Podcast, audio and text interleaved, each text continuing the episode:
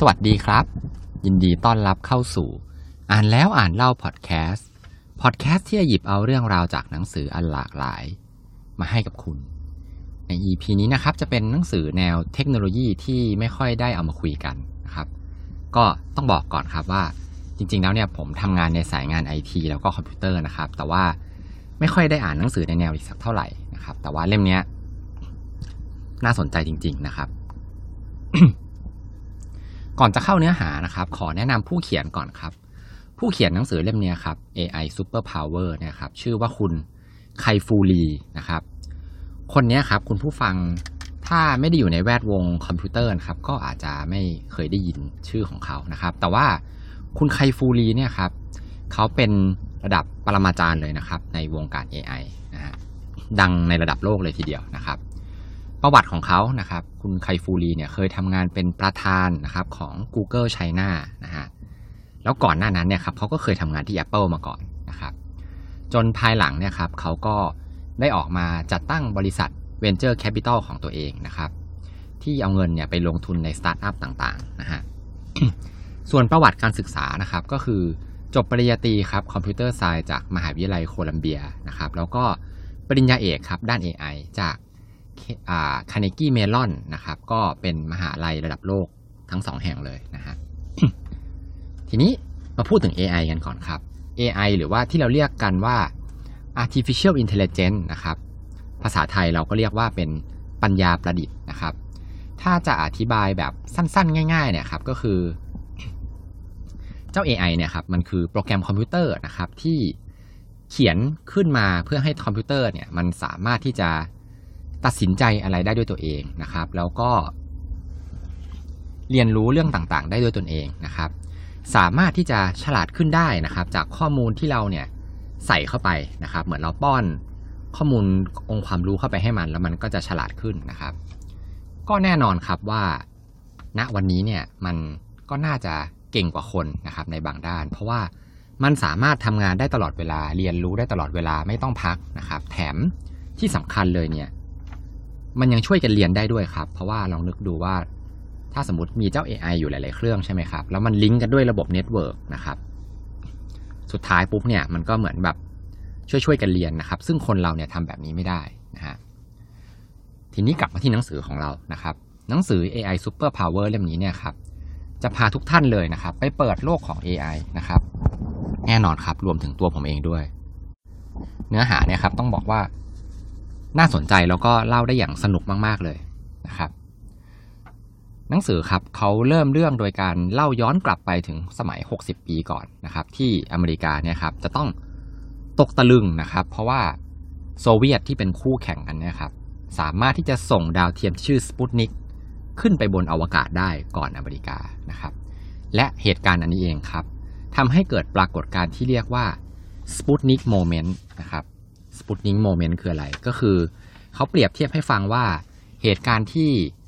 โซเวียตเนี่ยครับส่งดาวเทียมสปุตนิกขึ้นไปได้ก่อนอเมริกาเนี่ยมันเป็นแรงผลักดันสำคัญเลย ที่ทำให้อเมริกาเนี่ยครับต้องลงทุนอย่างมหาศาลเลยในด้านเทคโนโลยีนะครับเพื่อที่จะไล่ตามแล้วก็แซงโซเวียตให้ได้นะครับจนสุดท้ายเนี่ยครับอเมริกาสามารถพานักบินไปเหยียบดวงจันทร์ได้สำเร็จในอีก 12 ปีถัดมานะครับและเหตุการณ์ที่มัน คล้ายๆกันกับสปูนิงโมเมนต์เนี่ยครับ มันกำลังเกิดขึ้นที่จีนครับ เมื่อคุณเคอร์เจียนะครับ นักเล่นโกะมือหนึ่งของโลกชาวจีนเนี่ย ได้พ่ายแพ้ต่อ AI ครับ ที่ชื่อว่า AlphaGo นะครับแล้ว AI เจ้าตัวนี้ครับ มันเป็นของบริษัทที่ชื่อว่า DeepMind แล้ว DeepMind เนี่ยครับเป็นบริษัทลูกของ Google ก็อย่างที่เรารู้กันครับว่าบริษัท Google เนี่ยเป็นบริษัทสัญชาติอเมริกานะครับ ในเหตุการณ์นี้เนี่ยครับ นอกจากมนุษย์ จะแพ้ในเกมโกะให้กับ AI แล้วเนี่ย มันยังไปทำลายความภาคภูมิใจของชาวจีนครับ ที่ชาวจีนเนี่ยเคยภาคภูมิใจอย่างมากเลยในศาสตร์ของเกมโกะนะครับ ที่มีมาช้านานนะครับ แล้วก็เชื่อกันว่าไม่มีทางที่คอมพิวเตอร์เนี่ยจะเข้าใจศาสตร์ที่ลึกซึ้งขนาดนี้ได้นะครับ และเหตุการณ์นี้ครับ มันก็เหมือนกับเป็นการที่ไปกระตุก ไม่ได้กระตุกหนวดเสือด้วยนะครับ กระตุกหนวดมังกรจีนเนี่ยอย่างแรงเลย จนรัฐบาลจีนเนี่ยครับ ได้ตั้งเป้าให้จีนเนี่ยครับจะต้องเป็นผู้นำของ AI ของโลกเนี่ยให้ได้ภายในปี 2030นะฮะผู้เขียนครับเขาก็เล่าต่อว่า ในสมัยที่เขาเรียนปริญญาเอกนะครับด้าน AI เนี่ยศาสตร์ของ AI เนี่ยมันแบ่งออกได้เป็น 2 สายด้วยกันนะครับสายที่1นนะครับเรียกว่าสายตั้งกฎนะครับก็คือเป็นการใช้วิธีการบอกกฎการคิดที่ชัดเจนเลยให้กับ AI นะครับยกตัวอย่างเช่น ถ้าเกิดเราต้องการ ถ้าเกิดมีเหตุการณ์ A เกิดขึ้นเนี่ย ก็ให้ทำ B นะครับ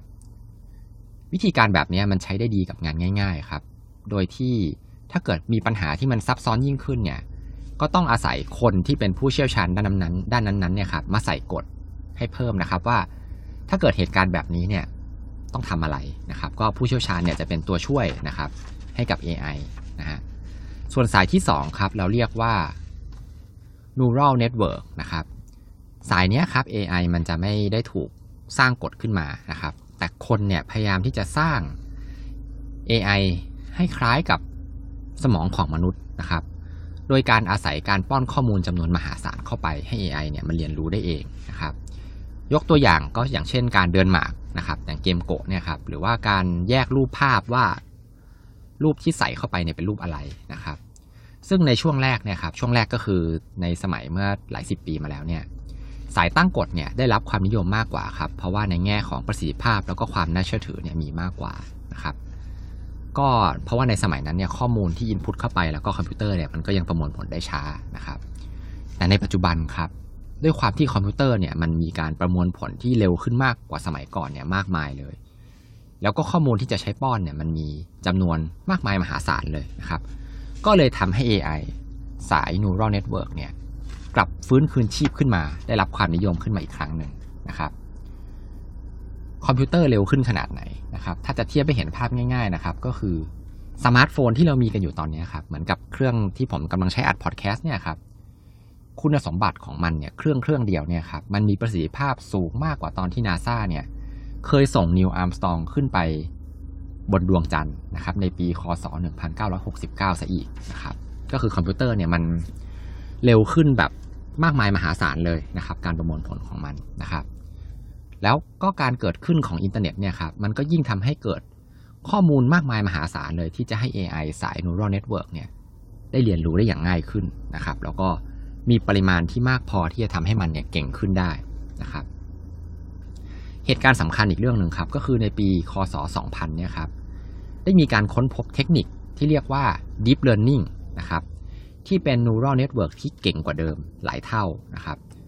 มันเนี่ยสามารถเรียนรู้คำพูดได้ แยกภาพวัตถุต่างๆ ได้ทำ facial recognition ก็ได้นะครับ ก็คือการที่แบบจดจำใบหน้าของคนนะครับ รวมถึงเป็นเทคนิคหนึ่งที่นำมาใช้ในการทำรถยนต์ที่ไร้คนขับด้วยนะครับ ที่กำลังพัฒนากันอยู่ในปัจจุบันนี้นะครับ แน่นอนว่า AlphaGo ที่พูดกันไปถึงตอนแรกเนี่ยครับเป็น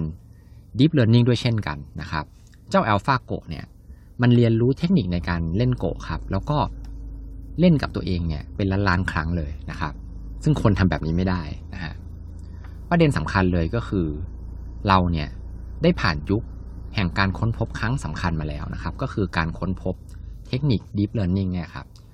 ตอนนี้นะปัจจุบันเนี่ยครับมันกำลังเข้าสู่ยุคแห่งการใช้ประโยชน์ หรือว่าเป็นการประยุกต์ใช้นะครับ จากเทคโนโลยี Deep Learning มากกว่านะครับ ก็คือผู้เขียนเนี่ยก็ต้องการกำลังจะพูดว่า ณ ปัจจุบันเนี่ยครับมันเป็นการประยุกต์ใช้แล้วก็นำ Deep Learning เนี่ยมาหาผลประโยชน์นะครับ แต่ว่าในช่วงช่วงเนี้ยมันไม่ค่อยได้มีการค้นพบครั้งยิ่งใหญ่อีกแล้วนะครับ เมื่อกี้ที่ผมเล่าไปเนี่ยครับเป็นแค่บทแรกของหนังสือเท่านั้นเองนะครับ ถัดมาในบทที่2ครับเขาพูดถึงเรื่องของจีนว่าจีนเนี่ยเป็นนักก๊อปปี้หรือเปล่านะครับ ก็ ผู้เขียนครับเขาพูดถึงคนที่ชื่อว่า หวังซิงนะครับ หวังซิงผู้ก๊อปปี้ทุกอย่างที่ขวางหน้านะครับเขาเป็นใครแล้วเขาทำอะไรนะครับ เริ่มจากตั้งแต่สมัยที่เขาเนี่ยครับไปเรียนปริญญาเอกนะครับ ระหว่างที่เขาเรียนอยู่เนี่ยครับเขาได้ไปเห็น social network นะครับตัวแรก ๆ เลยของโลกที่ชื่อว่า f r i e n d s t e r นะครับนี่เองครับทำให้จุดประกายเขาแล้วก็ทำให้เขาเนี่ยเห็นโอกาสทางธุรกิจจนเขาเนี่ยเลิกเรียนปริญญาเอกครับแล้วก็กลับจีนไปเลย แล้วเขาก็ไปก๊อปปี้ทำเว็บของตัวเองที่แบบเหมือน f r i e n d s t e r เนี่ยครับ แต่ว่าสุดท้ายแล้วเนี่ยมันก็ fail ไปไม่ได้รับความนิยมเท่าไหร่นะครับ แต่เขายังไม่ยอมแพ้ครับสองปีถัดมาครับ เมื่อ Facebook ถือกำเนิดขึ้นนะครับ เขาก็ก๊อปปี้มาอีกครับ แต่คราวนี้เขาก๊อปปี้มาแบบเหมือนเป๊ะเลยครับ โดยใช้ชื่อ social network ของเขาว่าเสี่ยวเน่ยนะครับ เสี่ยวเน่ยในภาษาจีนเนี่ยแปลว่าในมหาลัยนะครับ ก็ขนาดความหมายยังลอก Facebook มาเลยนะครับ เพราะว่าตอนนั้น Facebook เนี่ย ที่เริ่มใช้แรกๆเนี่ยเริ่มใช้จากในมหาลัยมาก่อนนะครับแต่ว่าคราวนี้ครับเสี่ยวเนยของเขาเนี่ยได้รับความนิยมมากนะครับ แล้วหลังจากนั้นเนี่ยครับเขาก็ได้ขายมันนะฮะเจ้าของใหม่ที่เป็นเจ้าของเสี่ยวเนยเนี่ยครับเขาก็เลยเปลี่ยนชื่อครับเป็นเหรินเหรินนะครับเหรินเหรินเนี่ยแปลว่าทุกคนนะฮะถัดมาครับในปี 2007 หวังซิงครับก็ยังก๊อปปี้ต่อไปครับเขาก๊อปปี้ทวิสเตอร์ครับ แล้วก็ได้รับความนิยมในประเทศจีนอีกเหมือนเดิมนะครับ ก็คือเขาเนี่ยใช้วิธีการก๊อปปี้นะครับโปรแกรมที่ดัง ๆ ของอเมริกาเนี่ยมาที่ประเทศจีนนะครับ แต่ไม่นานครับทวิตเตอร์ของเขาเนี่ยก็ต้องถูกปิดไปนะครับ เพราะว่าไอตัวทวิตเตอร์ที่เขาก๊อปมาเนี่ยตอนที่ผู้ใช้งานเนี่ยครับเขาไปใช้งานในเรื่องของการแสดงเนื้อหาทางการเมืองนะครับ ก็ผมคิดว่าน่าจะเป็นเพราะเป็นประเทศจีนนะครับ เขาไม่ค่อยอยากให้พูดถึงเรื่องนี้เท่าไหร่นะครับ ก็เลยโดน ปิดไปนะครับ ถัดมาครับปี 2010 ครับเขาได้เอาไอเดียทางธุรกิจนะครับ ที่เรียกว่า Groupon นะครับ Groupon ก็เป็นเหมือนกับการซื้อคูปองเป็นกลุ่มนะครับ คือต้องมีคนซื้อถึงยอดประมาณหนึ่งถึงจะใช้งานได้นะครับ เอามาทำเป็นเว็บครับ ชื่อว่าเหมยถวนนะครับ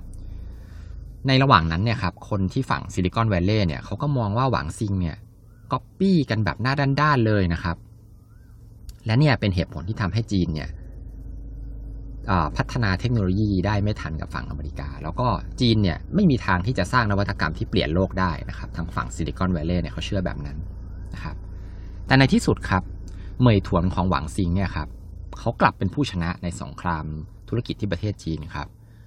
เมยถวนของเขาเนี่ยเอาชนะคู่แข่งนับพันลายเลยนะครับ แล้วก็ขึ้นมาเป็นเจ้าตลาดนะครับได้ แล้วหลังจากนั้นเนี่ยครับเขาก็ได้แตกลายธุรกิจออกไปมากมายเลยครับ จน เมยถวนของเขาเนี่ยมีมูลค่าถึงสามหมื่นล้านดอลลาร์เลยทีเดียวนะครับ ก็นับว่าเป็นบริษัทระดับต้นๆเลยของประเทศจีนนะครับ แต่คำถามก็คือ คุณหวังซิงเนี่ยเขาเป็นแค่นักก๊อปปี้จริงเหรอนะครับแค่การก๊อปปี้เนี่ยทำให้เขาประสบความสำเร็จได้ขนาดนั้นเชียวหรอ ในความเป็นจริงแล้วเนี่ยครับ ฝั่ง Silicon Valley ต่างหากที่เป็นฝั่งที่ไม่เข้าใจตลาดในประเทศจีนนะครับ แล้วก็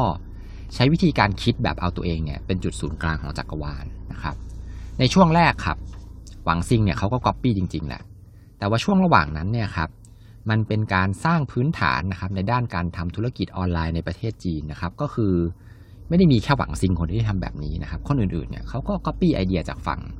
อเมริกาด้วยเหมือนกันนะครับ ทีนี้ในยุคถัดมานะครับ หลังจากที่ก๊อปปี้กันมาเยอะแล้วเนี่ย บรรดาสตาร์ทอัพในจีนเนี่ยครับด้วยความที่ได้แรงบันดาลใจมาจากฝั่งอเมริกานะครับ สตาร์ทอัพในจีนเนี่ยครับเขาก็แข่งกันเองอย่างดุเดือดเลยนะครับ แล้วก็มีการปรับโมเดลธุรกิจเนี่ยให้เข้ากับคนจีน และในช่วงนี้เองครับเป็นช่วงที่หวังซิงเนี่ยเขาเป็นผู้ชนะนะครับ การต่อสู้ของธุรกิจในจีนเนี่ยครับก็ต้องบอกเลยว่าโหดมากๆนะครับ ผู้เขียนนะครับเขาเปรียบเทียบได้กับว่าเป็นนักรบ gladiator นะครับนักรบ gladiator เนี่ยก็คือเป็นนักรบสมัยก่อนที่เขาสู้กันในโคลอสเซียมจนกว่าจะตายไปข้างหนึ่งแล้วก็ เหลือผู้ที่รอดชีวิตมาได้เนี่ยแค่คนเดียวนะครับเขาเปรียบเทียบว่าในจีนเนี่ยนักธุรกิจที่ทำสตาร์ทอัพเนี่ยใช้ทุกวิถีทางเลยนั่นด้วยเพื่อที่จะชนะนะครับไม่ว่าจะเป็นการก๊อปปี้กันดื้อการตัดราคาจนไม่เหลือกำไรนะครับ การปล่อยข่าวนะครับ ปล่อยข่าวที่เป็นข่าวเท็จเนี่ยครับ หรือแม้กระทั่งจ้างตำรวจให้มาจับ CEO ของฝั่งศัตรูเนี่ยเขาก็ทำนะครับ เรียกได้ว่าใช้ทุกลูกไม้สกปรกเลย เพื่อที่จะให้บริษัทของตัวเองเนี่ย รอดนะครับ การก๊อปปี้อย่างเดียวเนี่ยครับไม่รอดหรอกในสนามการประลองแบบนี้นะครับ และนี่ครับทำให้ฝั่งจีนเนี่ยผู้เขียนเขาเรียกว่า กลายเป็นนักรบ gladiator ที่สุดที่จะอดทนนะครับ แล้วก็ทำทุกอย่างเพื่อใช้ชนะ ซึ่งต่างจากฝั่งอเมริกาเนี่ยอย่างมากเลยนะครับ ส่วนจะต่างกันยังไงนะครับ เดี๋ยวเรามาติดตามกันต่อใน EP หน้านะครับกำลังสนุกเลยใช่ไหมครับ เดี๋ยว มาต่อกันนะครับใน EP หน้าคิดว่าน่าจะหลายตอนเลยทีเดียวนะครับ เพราะว่าเนี่ยแค่นี่แค่บทครึ่งเองนะครับโอเคนะครับสุดท้ายนะครับก่อนจะจบ EP นี้ก็ขอให้ทุกคนมีความสุขในการอ่านหนังสือที่ชอบครับ แล้วพบกันใหม่ใน EP หน้าครับ สวัสดีครับ